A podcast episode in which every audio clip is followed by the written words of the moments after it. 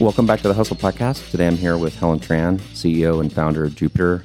Helen's also a really awesome designer and new friend of mine. Got a chance to get hang out with you face to face several times. Thank you for coming in to the studio to record this. Yeah, anytime. Love Texas. Oh, that's good to hear. Uh, yeah, it's always awesome to be able to do face to face recordings because usually with guests they're remote and on Zoom. It's nice to be able to sit across from someone and have a chat. Yeah, for sure. Why don't you introduce yourself and tell everyone a little bit about who you are and what you're what you're doing? Sure. I'm a designer by trade. I've always been a designer. I think I've been doing it for about 14 years now. And I think the majority of people would know me when I had a stint at Shopify. So I was there from as we scaled from 250 to about 3,000 employees. So that was a pretty big growth spurt. And I think that's when people actually started noticing me. But by that point, I'd already been a designer for quite some time. So I'd worked at a branding agency, moved along to a bunch of startups, then ended up in a UX agency, much like Funsize. And then we got acquired by Shopify. And I stayed there for four years, ended up doing a little bit of management towards the end. And then I left that position and, you know, did a whole bunch of nothing for a few months, drove myself nuts, and then started Jupiter. Awesome. So, what's Jupiter? How was the idea born, and um, how did you decide to take a leap into starting a business? Yeah, so I've I've always been an entrepreneur. I was like that kid that was always trying to sell things to you on the playground. I think I was just telling someone this yesterday that my first thing that I ever tried to sell was my test scores to my mother. So I had learned that there was this thing called an um, an allowance, and I had never heard of anything like that before. And I was like, "What do you mean your parents give you money every week?" And my friend would say, Well, if I did chores and I did really well, they would give me like, you know, $5 a week. And to me, that sounded absurd because I was just doing chores because I had to. Right. And then I came up with this deal with my mom. I was like, You know what? If I give you 20 A's, you give me $20. And she was like, yeah, whatever. And she thought I was kidding. But at the end of the year, I'd like compiled this pile of probably around like 200 because, you know, in grade school, you get tested every day, but they're silly tests with like five questions. Mm-hmm. And so I gave her this like stack of like 150 tests, and I was like, "Money, hand over the money." Um, and that was my first business. Basically, she pay up? Yeah, she did. She, Awesome. I fleeced my mom, um, and then you know I just continued this pattern. But my first real actual business, I was working full time at a at a branding studio, and I wanted to figure out a way that I didn't have to pay rent. So I started a photography studio business and it needed to make enough money to afford all of my photography equipment, afford my really expensive hobby, but also afford the studio that I wanted to live in. So I had this whole dream of like this brick loft thing. And so I just opened the studio within the month and it did pretty well. So that was like my first real business. And then I knew at that point that I would always come back to it. But I knew I had to kind of like pay my dues and learn a lot of things before I started like really making big risks with my money. And then the rest of my career, design career happened. I ended up working for other people and learning how other businesses worked. And I'm really glad I made that decision. And I also needed to grow up too. I was quite immature. And so I'm glad I kind of like took a back seat there and worked for a bunch of people and learned from them. Yeah. And so now I'm back to Jupiter and it felt like the right time. Like it felt like I had left Shopify and I couldn't see myself working at another startup or working at another tech company because I had felt that I had reached this level of maturity where I really wanted to test myself. And so I was thinking back to, you know, who are the people that I really want to serve? Who do I want to be around with day to day? What can I take advantage of in terms of like market trends, culturally, socially? And also, like, were there any ideas that I really thought needed to be fixed from a software perspective? Because I always knew I, I still, like, the nerdy side of me still likes making software. Mm-hmm. And I know that isn't like really interesting, but I, I, I personally really like it still, making software. So I thought back to when I was like a freelance designer And I was so frustrated with all of these booking systems that I had to um, develop into my client websites because I was doing front end development a lot at the time too. Okay. And I was using this company and I was so frustrated with using them. I, th- I think I would like beat my head against the table every single time a client requested them. But they were only really the competition. And that was, I'm dating myself, but that was like 10 years ago or 12 years ago even. And I remember thinking to myself, man, someone's gonna someone's gonna totally fix this. And a decade later, no one had fixed it. And I had kind of left Shopify. I'm like, is this for real? Am I really like this seems absurd that no one else has tried to compete with them very seriously with like more modern technology or a more modern look on software. And so I was like, well, let's go for it. Awesome. So, what is Jupiter? So, oh, sorry, super unclear. um, so, Jupiter creates operation software for businesses that are in service, and I know that's super vague because it's you know the 10 year plan is that. But right now what that means is we basically create a crm software for the beauty vertical. So anyone that's a beauty professional and beauty kind of encompasses just a little bit more than beauty. It's not just hair or makeup. It could encompass like aesthetic nursing, which Mm-hmm. includes like Botox and fillers and teeth whitening, but also massage therapists. Yeah, and right. you know, Yeah. there's like a huge gamut of that. Um, but I just say beauty and personal care because it's the quickest way to kind of say that. Awesome. How long did it take you to go from idea to getting the product in the market? So it took my co founder and I from April into November, the first year, to build out something that was workable, like from a prototype perspective.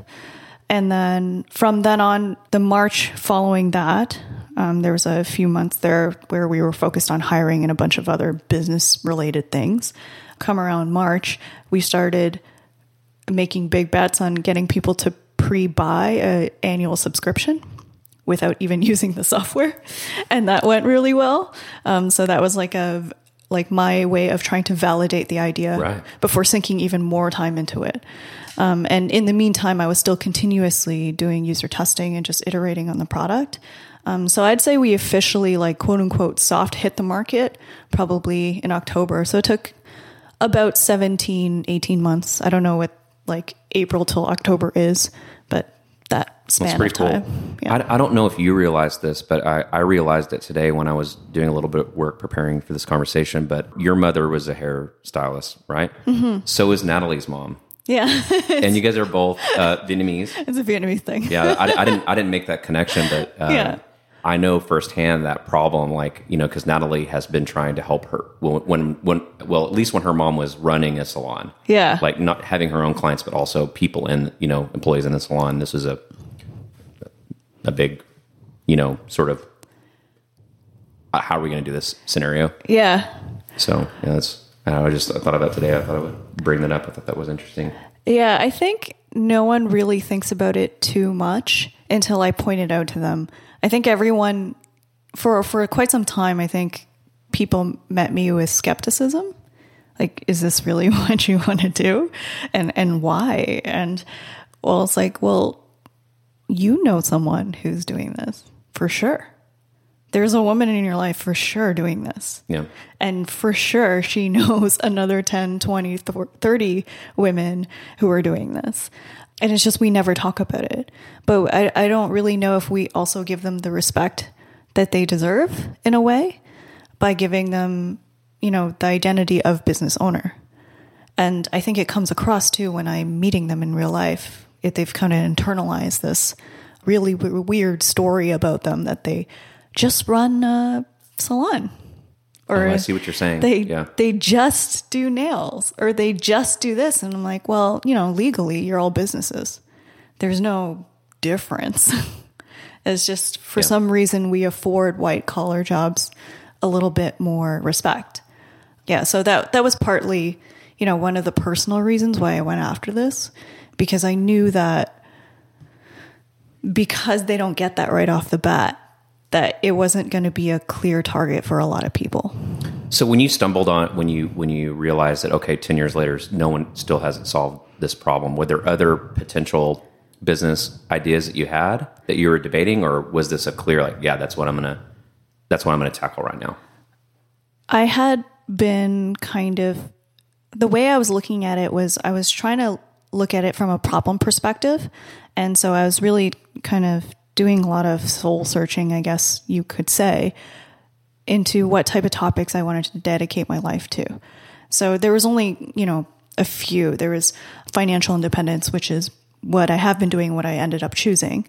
And then there's environmental concerns and, you know, big topics. Mm-hmm. And then of that, I thought I would choose one of these giant topics and then kind of whittle it down.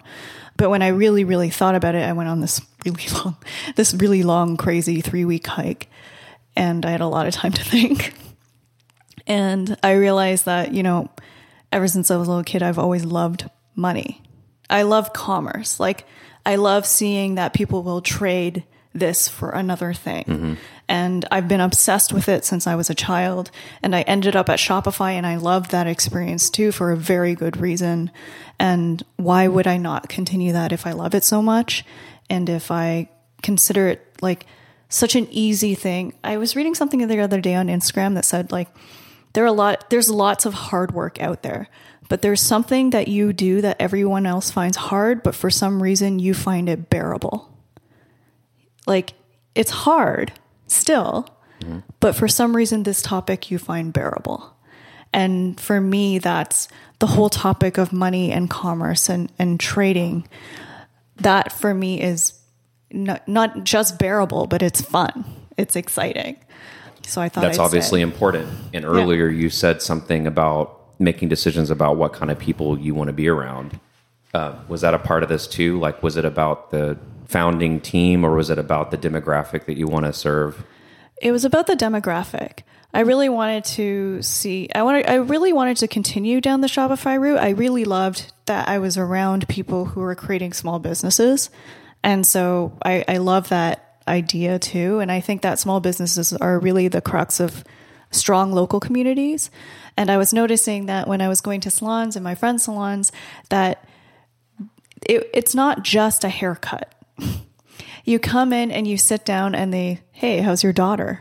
Uh, it's an experience. Yeah. Well, yeah. but it's it's so personal. In, in relationships, yeah. Yeah. And yeah. I just feel like they know everyone in their lives and all that stuff. And yeah. all of the women that help me look decent on a day to day basis, they know everything about my life. Yeah. And I love, and even though I do pay them for their time and their service, like there's something to that that I feel that tech often kind of pushes away in exchange for efficiency. Mm. And I that doesn't align to my values. And if anything, I would do I would I would trade anything for tech to do more of that. Like I I hate that we have this like slew of startups that are like delivery everything to your house. And, and my next question to that is like, well, what about all of those interactions that are good for you. Yeah. Those interactions where maybe it is good for you that you go to a checkout line and you talk to a cashier. Yeah. Uh, like maybe that's the reason why we're also socially feeling isolated. Is because those little things really do matter. They really do. I mean, just thinking about my mother-in-law, like you know, when um, after they landed in Dallas, after you know when they came over after the war, you know, she very quickly started a business and she learned a lot about Dallas, America, culture, all this stuff from some of her clients.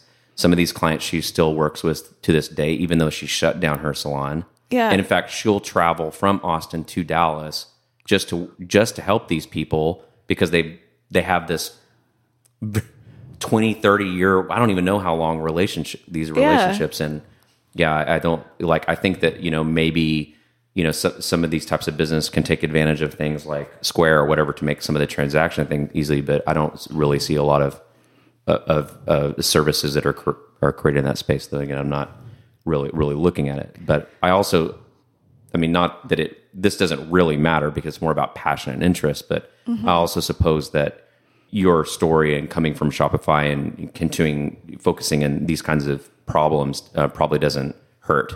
Like when you're talking to potential investors or people that are enjoying your team and things like that nature. Yeah, for sure. it doesn't hurt at all. And I like being around business business owners of all types, like from very small business owners to you, I guess you're medium size, I don't even know, and then to like Fortune 500 CEOs. I love it all. To me, it's it's just I don't see why business is a separate thing than just personal relationships. Mm. I do think it's very personal, like that statement that says, "Oh, this isn't personal; it's just business." It's all person. It's it's even more personal. Every yeah, I, I, I agree with you on that. Every, Yeah. From my at least from you know it, people that are like not the owners that are leaders in the companies might feel a little bit differently, but from Yeah. an owner's perspective, it's all personal. Yeah, I learned that lesson a really hard way, like last year. I thought I would be way better at compartmentalizing things, and I don't think I am. And I don't know if that's a bad thing. I think when you're bootstrapping a startup and you look at the environment that you're forming around you and you're and you're trying to make this decision you're like well all of this money is basically paying for this experience like yes it's people yes it's the office yes whatever it is that you chose. And it's like is it worth this? And and i think that's a decision that is deeply personal because you got to know what you actually want and what makes you happy what's fulfilling um, and you got to be super self-aware and I thought I could just kind of like put it away in a part of my brain and say, no, like deal with it. you can just like not think about the fact that you pay all of these salaries, but you can't. A little bit different, but this is also something that Natalie and I have been experiencing re- recently because business is seven years old, but only a year and a half ago did we have a baby, and for most of that uh, story of our business, we always prioritized everyone before ourselves, everything, right? And we had never had the conversation about like, what do we want from this? Yes. like okay do we want to like do we really want to support our families so that they can retire and buy houses that decision like something like that makes a big difference on like how you think about money how you know how you're going to accomplish those goals we we had just never had those kind of conversations before yeah. um, it's kind of wish I we had done that a long time ago but well, you know, don't rush the universe's timing, right? uh, so um, the business how big is the company now We're not that big. It's just me and my founder and then two others. okay you still you still you still doing design Yes. Okay, awesome. Yeah. yeah. Yeah. It's kind of funny that people are treating me differently now. And I'm like, I'm mostly still doing the design. So when when you are meeting, when you say you meet someone at a coffee shop or a bar or something, and introduce yourself. Do you inter- do you lean towards CEO or lean towards designer? Neither. What how do you introduce yourself then? I just say I own a software company. Okay, Yeah. Um, mainly because the CEO thing is super weird because it invites these questions that I don't, it, it changes the way they treat you, number one. Because all of a sudden it's like, I, I don't know, all of a sudden they work for you. It's very strange. and then, and then number two, I just don't love the questions that come from I'm the CEO. Because I think some people have very strange perceptions of leadership that I don't quite agree with. Um, and so they're not, they always make a joke about it, like, "Oh, you're the big boss," and I'm like, "Yeah, I guess," but it's so exhausting for me to hear that. Um, It just makes me kind of a little bit sad too that our idea of leadership is this person that goes around being a dictator. right. And then when I say designer, it, it's I feel like I'm, it, and then they kind of like don't afford me enough I see. credit. Yeah. and so I I think I, I, it's my own ego and I'm wrestling with my own identity, which is is very hard when you make the switch from but again, as I said, it's not a switch, right? So I'm just as confused as they are when they're when they're like, "Hey, what are you?" And I'm like, "Oh, you know what? I just own a software company." What did you want to be when you were growing up, and how did you get into design? a designer. You wanted to be a designer. You knew you I wanted to be a did. designer. I did. And I think it was because I didn't, I think, yeah. Did you have these things in the States where uh, in like grade eight or something, someone was like, oh, you got to figure out what you're going to do with your entire life and take this quiz. It's a career aptitude test. Did you ever No. do that? So we had a civics course and I had to do that. And I had no idea what I would do because I wasn't remarkable at anything. Like I wasn't academically strong at anything. I wasn't athletically strong at anything. I wasn't. I was just a blob of a person. Um, and so I was really confused about this all. And I knew that I was like, you know, of my test scores, I was relatively okay at math, but I really like to create things. So I always scored really high in like art, art, the artistic stuff. Um, so my teacher, who I didn't, kn- I don't even know to this day if she understood what she was even suggesting me. But she's like, maybe you should become a graphic designer because a graphic designer is an artist who does math. And I'm like, okay. and then I just kind of did more exploration in that path. Um, but really, what I was excited about was around that time, the internet was more accessible to me. So I was creating websites on my own time, my personal time. So I became this huge computer nerd, but that wasn't a profession back then. Right. So I didn't know what I was going to do with my entire life. And I knew that graphic design was probably the closest I could get to being a computer monkey. And I wanted to be with the computer more often. And so that's kind of like where I ended up going. But my program, again, as I said, because the phone didn't exist, like the iPhone doesn't exist um, until like, you know, the second year of college, essentially. and so I was like a print designer. Yeah. It was a little similar and a little different for me. Like my dad owned a graphic design company, mm-hmm. but he didn't refer to himself as a designer. He referred to himself as a commercial artist. Oh, yeah. He never used a computer, and I liked that title. and he had previously worked as a draftsman. He had failed out, like he was in architecture school and failed out. And I was failing everything in school, and my, you know, and I'd always like, I, I knew that I wanted to be self employed, and I knew I wanted to do something creative. But you know, my dad helped me like reach a similar conclusion, like graphic design might be what you want to look at. Mm-hmm. But I, I didn't I, I wasn't I didn't see the business side of that. I was just like creative side. Like I, I wanted to do like skateboard graphics or like Yeah. filming stuff or whatever. But I you know I and then and I didn't also I unlike you I didn't want to be on a computer at all. I made fun of people on computers and then like a few years in I was like I'm on a, I'm a, compu- I'm you a computer nerd. you would have bullied, bullied me. I've been like obsessed with my computer and be like, oh, this loser. Uh, so it's 2020. Uh, it's new year. What are some of the biggest challenges that you're thinking about right now, either personal or business wise, and what are what are you the most excited about?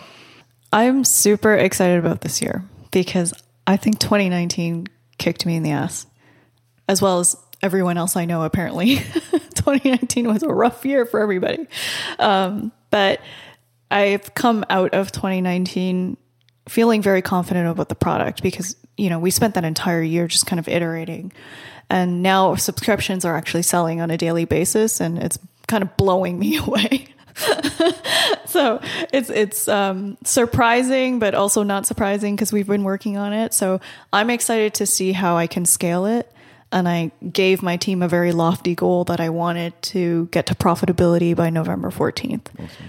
And you know, there's really there's only two people being paid, and our expenses are quite low. So it's not a crazy goal, but I think it is a stretch. Um, so that's what I'm very excited about this year, and I think I think we can do it. Who knows?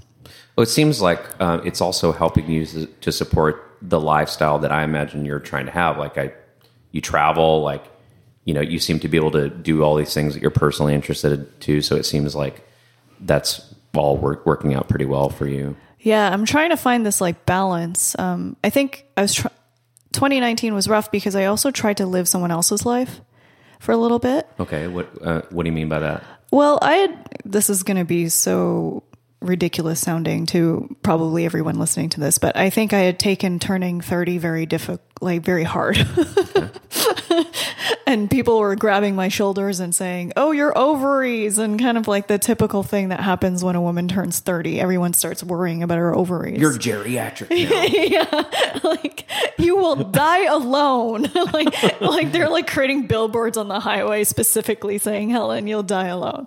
Um, so that was like weirding me out, and I think it this has never been really a priority for me. Like, it's not on my top three, which is like find a husband and do all of these things because I've always been so, I'm a curious person. So I've always been super excited by learning a whole bunch of other things. But building a relationship is not always in my top three or probably has never been in my top three. So I thought to myself, well, maybe I need a change. Maybe I do need to, you know, take this more seriously and, and I got to do this other life thing. So 2019, I was like, you know what? I'm going to stay home more often, which, you know, I've been a traveler since I was a little kid, so I don't even know where that came from. I'm going to stay home more often. I'm going to try to, you know, put more effort into my local community, which I did, and I thought that was that was a good return. and then um, I'm going to date more. I'm going to do all of these things, and I just felt like I was living a different person hmm. for like a solid year. But I told myself that I would do it, and I would commit to it. And I did. But by the end of 2019, I was I was done. I was so upset. and I realized that like there are some things you can't change about yourself and you maybe shouldn't try to change it. Given what you just said, I mean it takes a lot of discipline to commit to something, anything, right? Like mm-hmm. it uh I like I can I've always been good at committing to things that I do in the business realm but I've always failed at things in the personal realm. Like, right. I haven't been able to like be disciplined about my some of my unhealthy habits, and I haven't been, you know, in relationships and things like that. You, you know, you just talked about this and in committing to do this for a year. You are have created a business and committing to that. You're also very active, very active lifestyle, and you also travel and all these other things that you care about what does discipline mean to you? Have you always been disciplined? How did you learn how to be disciplined?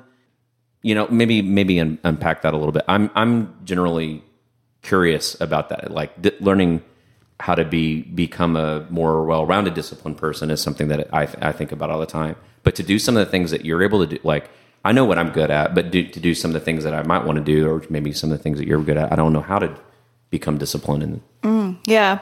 I don't think i've i was ever really disciplined. So in um, in school i as i said i wasn't remarkable but i also didn't do any of the things that the teachers wanted me to do so i was a queen at not doing my homework and finding out a way to do it like during the last five minutes of class time so i could just not carry my books home because I thought the books were too heavy. That's the most ridiculous, absurd thing, but I just didn't want to carry it home. And so I wasn't very disciplined with like being a very good student. And I think this carried across different areas of my life where I would get like intensely interested in a subject and I would just let it run. But the whole everything else in my life would just kind of fall apart. So I don't think I've ever really been disciplined until I hit um, I discovered bodybuilding and it taught me, it basically changed my entire outlook on setting goals, commitment, and discipline. So there's a lot to bodybuilding that is actually quite boring, which is you go to the gym and you do 50 reps of the same exercise times six exercises times five times a week. That's a lot of, I don't really want to do this. I mean, it's very easy for you to say that. But bodybuilding taught me to set a goal. Well, what's my goal? I want to win this competition. In order to do that, I need to get the muscle. In order to do that, I need to do whatever it takes in order to get there. So it kind of framed, like, it slowly framed everything in my life like that. But just before that, too, I also started doing long distance hiking. And that's the exact same thing. If you don't want to die in the wilderness, you just got to keep walking. Right. You don't have a choice. And, you know, when you're on kilometer 200 of 340, you can't turn around. so I put myself in all of these situations and it was, it was sort of accidental. I kind of, I don't know if you know, but I, like, I have a coming of age story that I tell often. It's kind of very boring now, but when I hit my mid 20s, I kind of like restarted my life. I like I kind of hit the reset button. And I ended up trying everything. And one of them was long distance hiking and all of these kind of hobbies like really taught me about resilience and what I was capable of because I think for a very long time I wasn't actually sure that I could hike 400 kilometers or I could do all of these things because I, again, as I said, I wasn't very remarkable at anything. So I just kind of assumed I was bad at everything. And then I started pushing myself and like, okay, well, if I could do this, like, can I do this other thing? And it was like one after another, I would keep knocking down the pegs. And I think fitness goals are, are really good at teaching you that. Uh, like, you know, how do you, how do you run a 10K? Right. Well, you run for five minutes on the first day. Can you do that? And it's like, well, you definitely could do that. So if you can do that, you can probably do seven minutes. Right. And then it's just kind of this like incremental, it really kind of framed my learning. I was always a good learner, but I didn't know how to like break it down into a process. And I think I've really just kind of like mastered that now.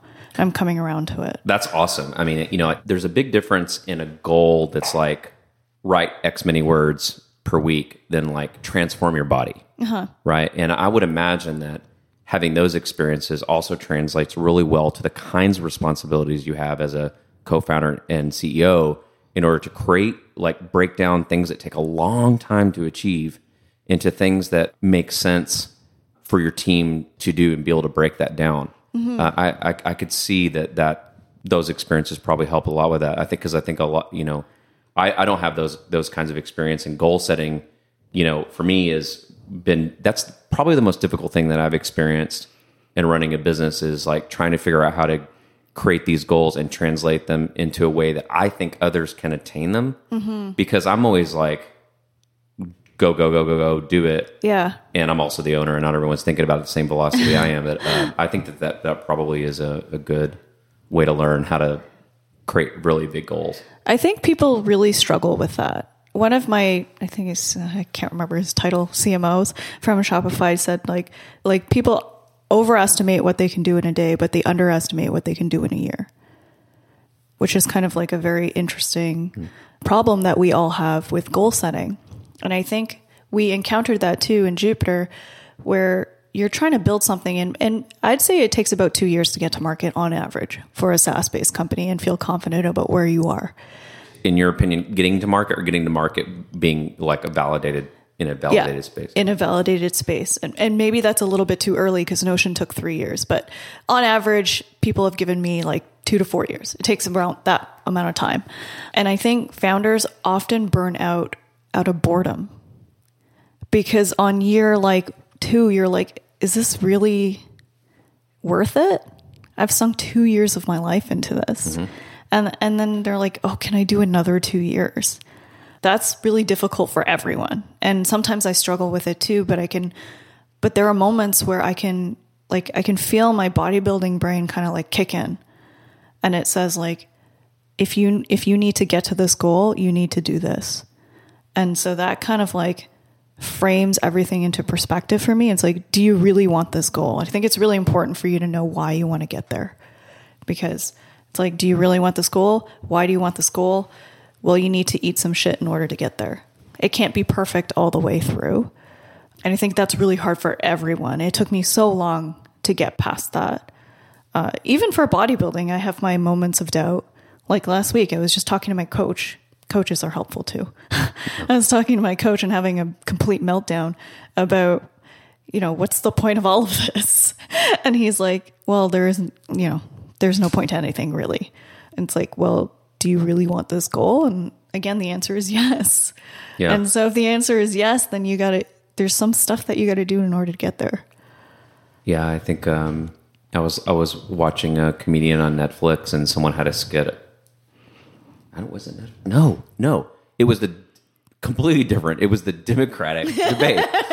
and and and someone it could have been a skit. it might as well be a Comedy skit. Central. Yeah, someone said something like, "There are a lot of working professionals, you know, even some that are highly paid, that work to pay for childcare so they can work." yeah, and there is some truth to that. Like these these things that you start thinking about when you're older are expensive. Mm-hmm. Personal care, hobbies, childcare you know, caring for your parents, all all these things, and when they in aggregate they add up. And there is some extent to like having to like design your life so you can you know pay for these things.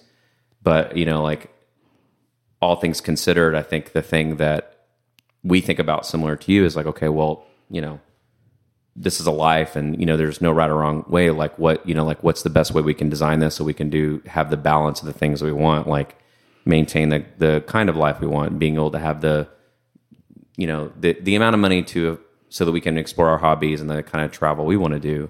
How do you think about there was something in one in, in a, there was a blog that you wrote. It was called lessons from 2019 i think. Mm-hmm. something like that you mentioned something about wealth as a peace of mind.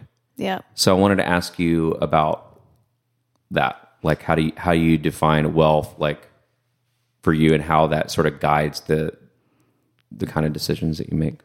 Yeah, so I grew up in not a very wealthy environment or not a very well off even. Obviously my parents were immigrants, so they came over with very little. And I always just kind of looked at money as a tool but it was never a goal to me. And I don't think my parents ever framed it as that either. Um, it was more like, well, we're going to need some money in order to survive, of course, and we're going to work really hard for that. But to them, it wasn't interesting to buy a new car. It wasn't interesting to get a bigger house. It was just like we just need a house. Let's just get to let's just get to there. And then once we got a house. We have a roof over our head and some food coming in every day. It was it was good. So for me, wealth is always freedom and choice. So I think another form of jail is working for someone else, working 12 hours a day and resenting everyone around you. It's like a jail of your own making, perhaps, or a jail of society's making. Um, and to me, that's not wealth. It means you're poor if you're poor on time, mm-hmm. um, and you're poor on choices, and you're you're poor on a lot of things, right? And I think to me that's really what the rich thing is about. So you look at a rich person, you say, "Oh, I really want their life." It's like you don't really want their life. You don't really want that ten thousand acre mansion. What you actually want is their freedom that they wake up every morning and they could say, you know what, I'm going to drive my Lexus down the street to the grocery store and buy like a really expensive bread at Whole Foods and then, you know, go get my nails done. Like that's that's true wealth, mm-hmm. I think. It's not the mansion or the cars or all of that stuff. It's the ability to choose. And I think the ability to like also set your time and and figure out what you you can do in the day based on your values is also another form of wealth. And for me, like wealth is also peace of mind. Like I know right now that I've gotten myself to a financial level where I feel like my parents don't have to worry about things. And for me, that's peace of mind. Like that's wealthy. I, I don't care what happens to me. I don't. I don't know about you, but you know, like coming from what I know about Vietnamese families and Mexican families and the culture I grew up in, there seems to be a lot of similarities. Mm-hmm. Do you think about taking care of your your family Oh yeah, for sure. It's not even a choice. Yeah. It's an understood. Yep. it's it's what happens. Mm-hmm. I didn't I actually had no idea that people didn't do that. Mm-hmm. Like I didn't know that people made a choice to put people in homes and all that stuff. I had no idea that entire industry existed. Yeah. Because I just took for granted this whole idea of like, well, yeah, of course I'm taking care of them. like where else would they go? They're mine. It was like I'm theirs and they're mine. Yeah. And also the idea of like childcare as well. My nephew was just born last year. And it was just kind of expected that my brother and my sister in law would move into my parents' house for a bit. And that's just what happened. And it was never a question like, oh, how are they going to juggle childcare for the first few months?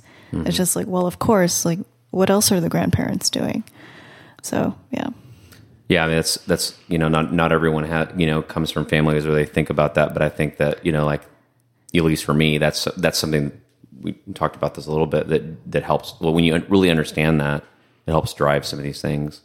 My um, I love both sides of my family. Like my mom's side of the family, uh, we have like two engineers. Mm-hmm. Um, one that was like one of the biggest executives at Exxon, one that worked for NASA, another one's a cardiologist very wealthy family. All went to Princeton and Yale. And then my dad's side of the family, like no one went to college, you know, very, you know, very different economical uh, situations. And I had a lot of pressure from one side of the family, like to do this. And my dad was like, he said very early on, he said, happiness is Yeah. being your own boss.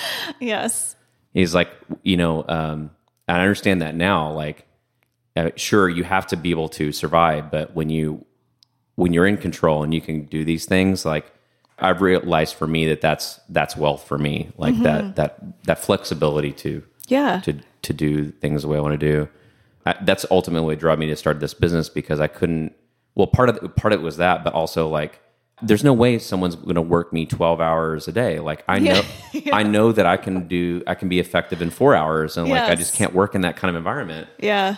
But I, I can be a full of attitude employee too when I feel like I'm getting directives that I don't agree with. yeah, Yeah, I'm I can be a great employee if you agree with me. Like the best employee you've ever had. but if you disagree with me, I am like your worst nightmare. So, so uh, Jupiter's hiring. You can uh, you can apply at. yeah, doesn't working for me sound really fun? So uh, on a maybe break it down on a personal and business level. Like, where do you hope to be two years from now? 2 years from now. Yeah, dreaming. Wow. Wow. Okay. Well, Jupiter's definitely profitable. Two years from now, definitely for sure, for sure. And we have maybe one more developer.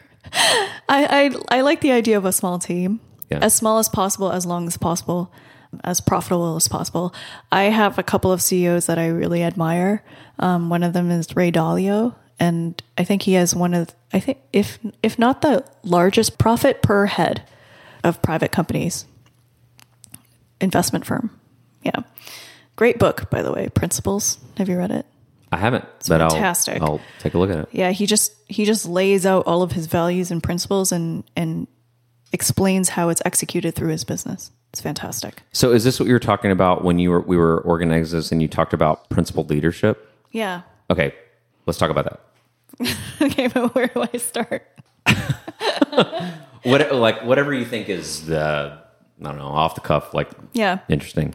I think we often don't talk about principled leadership anymore, but it used to be, from what I gather from what I've been reading lately, it used to be more normal and accepted to look at business as a way of executing your values in society. And somehow within the last 20 years, it didn't turn out that way. Like, so I think there's a generation of entrepreneurs, and I've been reading all of their books that feel like they have very strong values, very strong ideas on why they're doing the things that they're doing. Like, one of my, another one of my famous favorite CEOs is Yvon Chouinard. So, the founder of Patagonia. Mm-hmm. And he comes across as someone who is full of integrity, has principles, has reasons behind why he's making these decisions, and he explains how he does it through the business. So he cares deeply about the environment, and here's how he's doing it through Patagonia. Well, they reworked all of their fabric so that it's all recyclable. Didn't have to, but did, yeah, did anyway. they had they didn't have to. They were the leader in the market at the time, but they just took they just decided to change absolutely everything about their supply chain, including like going all the way back to the people who are making it. So they support a bunch of factories that have wages that are livable in the countries that they live in. Uh, they changed all of their dyes so that they're not, you know, as as damaging as the ones that were available to the industry before. And they're still at the forefront of all of these new fabrics and all of these new dyes and all of these new ways of doing business. So it used to be, I feel like, based off of my reading, that there was a generation of people that were pushing this idea of principled leadership. And then somehow I think, you know, we got we fell in love with money as a little bit, a little bit too much. And then that kind of that didn't pass on to the next generation of mm. entrepreneurs. And now I feel like I'm looking at tech startup CEOs and I'm like, why do you not know this? And I'm frustrated. But then, of course, I only know this like recently. So I just feel like there's a lot of like knowledge that was not passed on from that generation of CEOs to this one. Or I think there's three generations now.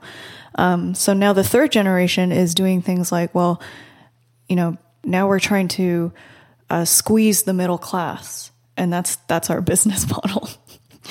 it's like it's like everyone is renting out their homes or becoming a part-time driver or like the, all of those businesses just squeeze the middle class. Um be you know we can get into this forever but regardless like there's a whole generation of that. And and then now they're trying to like ham fist in values like after the fact. They're saying we're doing this to like you know change transportation for the world. And it's like no no no you don't get to say that because you didn't come in like that Right. Um, Are you familiar with the below the iceberg, iceberg business canvas model? i i know below the iceberg but i don't know like I, business I was at a uh, Google sponsored Sprint conference, Mm-hmm. and they had different people in to sort of present different uh, design thinking methodologies and like design thinking canvases. And one of them was I can't remember the the two individuals that created it. It was called Below the Iceberg, and it it was it was a design thinking canvas specifically for those kinds of things. Like, okay, we want to let people stream content 24 hours a day but what's what's the yeah what's the reaction to that like Yeah. how is that like the, the energy the energy the economy the and it looks on things on like a like an economical sociological like all these different other spectrums that aren't like those kinds of things. And mm-hmm. I, I, I think i don't but i don't think a lot of people think about that those kinds of things. Yeah. And it is kind of hard to like work work backwards into that. Yeah, and I think maybe like people were told like business is a way for you to make money, which is not wrong. But then they were also not told the other half, which is it's a way for you to make an impact in the world. That also happens to make you money. Yeah. Like these two things are not mutually exclusive. You don't have to like go down one of two paths, right?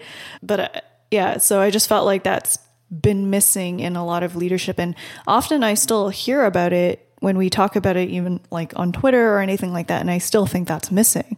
We're we're not talking about like integrity and morals and like we're not questioning each other's decisions. Like why are you choosing to do this? Uh, and it's like, well, I don't know. Uber for groceries. Okay, so back on the two year thing, um, two Mm-hmm. yeah. years from now. Okay, so earlier you said I'm a, I'm an owner of a software company, Yeah. not a CEO, not a designer. two years from now, are you still designing?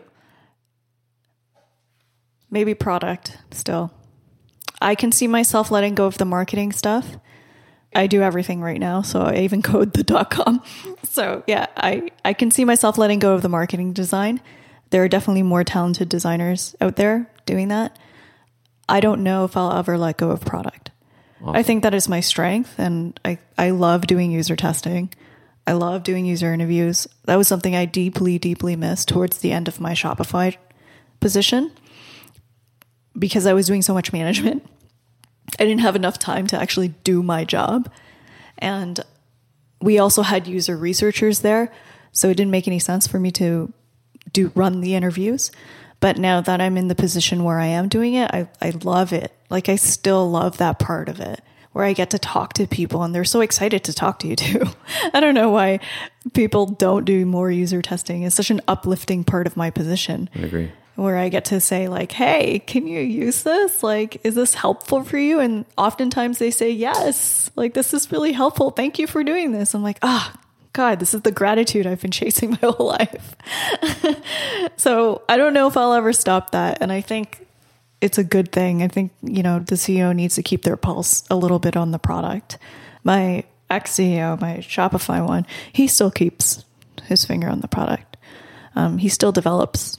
So I saw something recently where someone that I know in Austin applied for an apprenticeship or something to be like his assistant, mm. and he responded on Twitter with this like a really amazing thing, and it was like really awesome to see that that level of c- connection. Just kind of a side thing, but yeah, Oh, yeah. I think it's great these days that now you have like instant access to people who you wouldn't have otherwise. And I totally abuse that all the time. I'm like DMing people that I have no business talking to, but it's pretty great. So I wanted to ask you a personal question. You seem to be in Texas a lot recently, yeah, I know. Uh, which is not common for someone that lives in Toronto. So, No. like, what is it that what is it that's bringing you to Texas? My friend Colin, hi Colin, uh, he brought me here first, the first trip. And then I just accidentally found myself in Texas the next six months after. I wanted to go a f- to a football game. And he and another friend had taken me out. Mike, I think, I think, has he been on this podcast? University Laundry. Yeah. Yeah. So they took me to my first real American football game for my birthday. And then, yeah, I just kept coming back.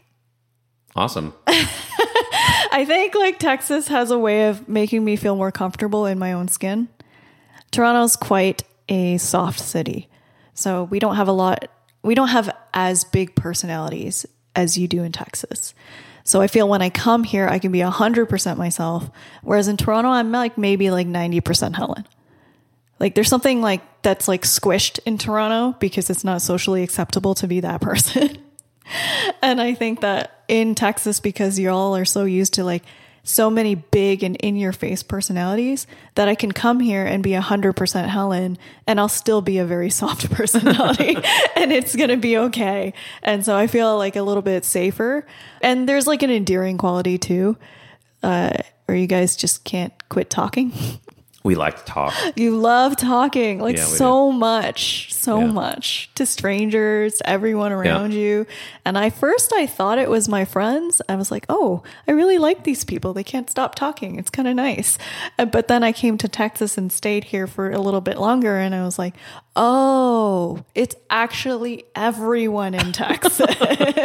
I had no idea. And then on my big trip, my last recent big trip in Texas, I had been meeting a bunch of other people who had moved here like from California, from, you know, wherever they were in the States. And I was just telling them this. I was like, Hey, have you noticed that Texans can't stop talking and you're their friend like instantly? And they're like, Yes, I have noticed that. That's why I moved here and stayed. And I was like, Yes, it's so great. Like, yeah, it's very, um, I don't think it's Southern hospitality. Everyone says that immediately. Southern hospitality to me is like, I'm coming into your home and you're going to be nice about it. Yeah, of course, right? Every culture has that version, right? So I don't think any culture out there is like, you know what, we're total dicks when you come to our country. Every culture I've ever met has been like, we are very hospitable, ex- except maybe the Swedish. who are a little bit cold. But um, yeah, most of them are pretty nice. But Texans have this other thing, which is like they kind of start conversations in the middle of conversations. Like they, the first thing they'll say to you is almost as if like you're in the middle of a conversation. And then they kind of like continue. So, you know, in most countries it's like, "Hi, how are you, stranger?" Please tell me something about you so you become a not stranger. In Texas, it's like yesterday I went to my grandma's house and she she made this like peach cobbler for me, and I'm like, whoa, whoa, whoa. Okay, all of a sudden we're in your grandma's house. Do you have a grandma? like she really likes to bake. Like it's this like really weird habit they have, and it happens everywhere you go, all over Texas. I was driving all over Texas, and it's a very common thing. It was really difficult for Natalie and I we to when we moved to the East Coast to see that right, like to you know, but you know, coming back, like yeah, and I think uh, you know people, you know, only thing else. I mean, I'm a, obviously very big fan of Austin, but I think people in Austin, in Dallas, and other cities, and they generally care about community and building. Building things, it's, it's usually pretty real. I find, Mm-hmm. Yeah. And that's what keeps me here. Maybe Yeah. that'll bring you back here uh, more often. No, I was just telling myself, I was like, stop coming back to Texas. Like, try other things. Well, I mean, at least come to Austin more often. I mean, there's nothing wrong with Dallas, but come to Austin every now and then too. I know you dro- like took the great Greyhound to total- get, it's total par on par now with Dallas and Austin, I think. do what? I, I think it's par on par. I spend just amount, like the same amount of days in Austin as I do Dallas.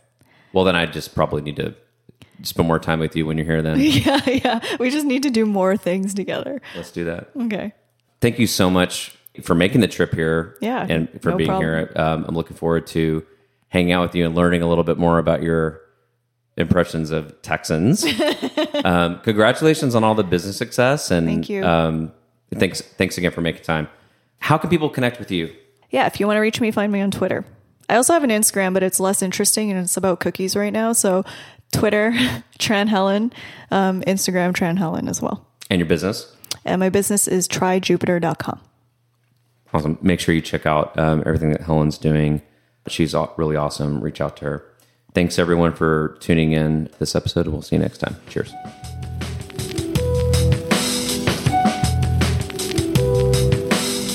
Hustle is brought to you by Funsize, a digital service and product design agency that works with inspiring teams to uncover opportunities, evolve popular products, bring new businesses to market, and prepare for the future. Learn more at funsize.co. I'm Edgar Briseño, a design lead at Funsize. Thanks for listening to Hustle and be on the lookout for our next episode.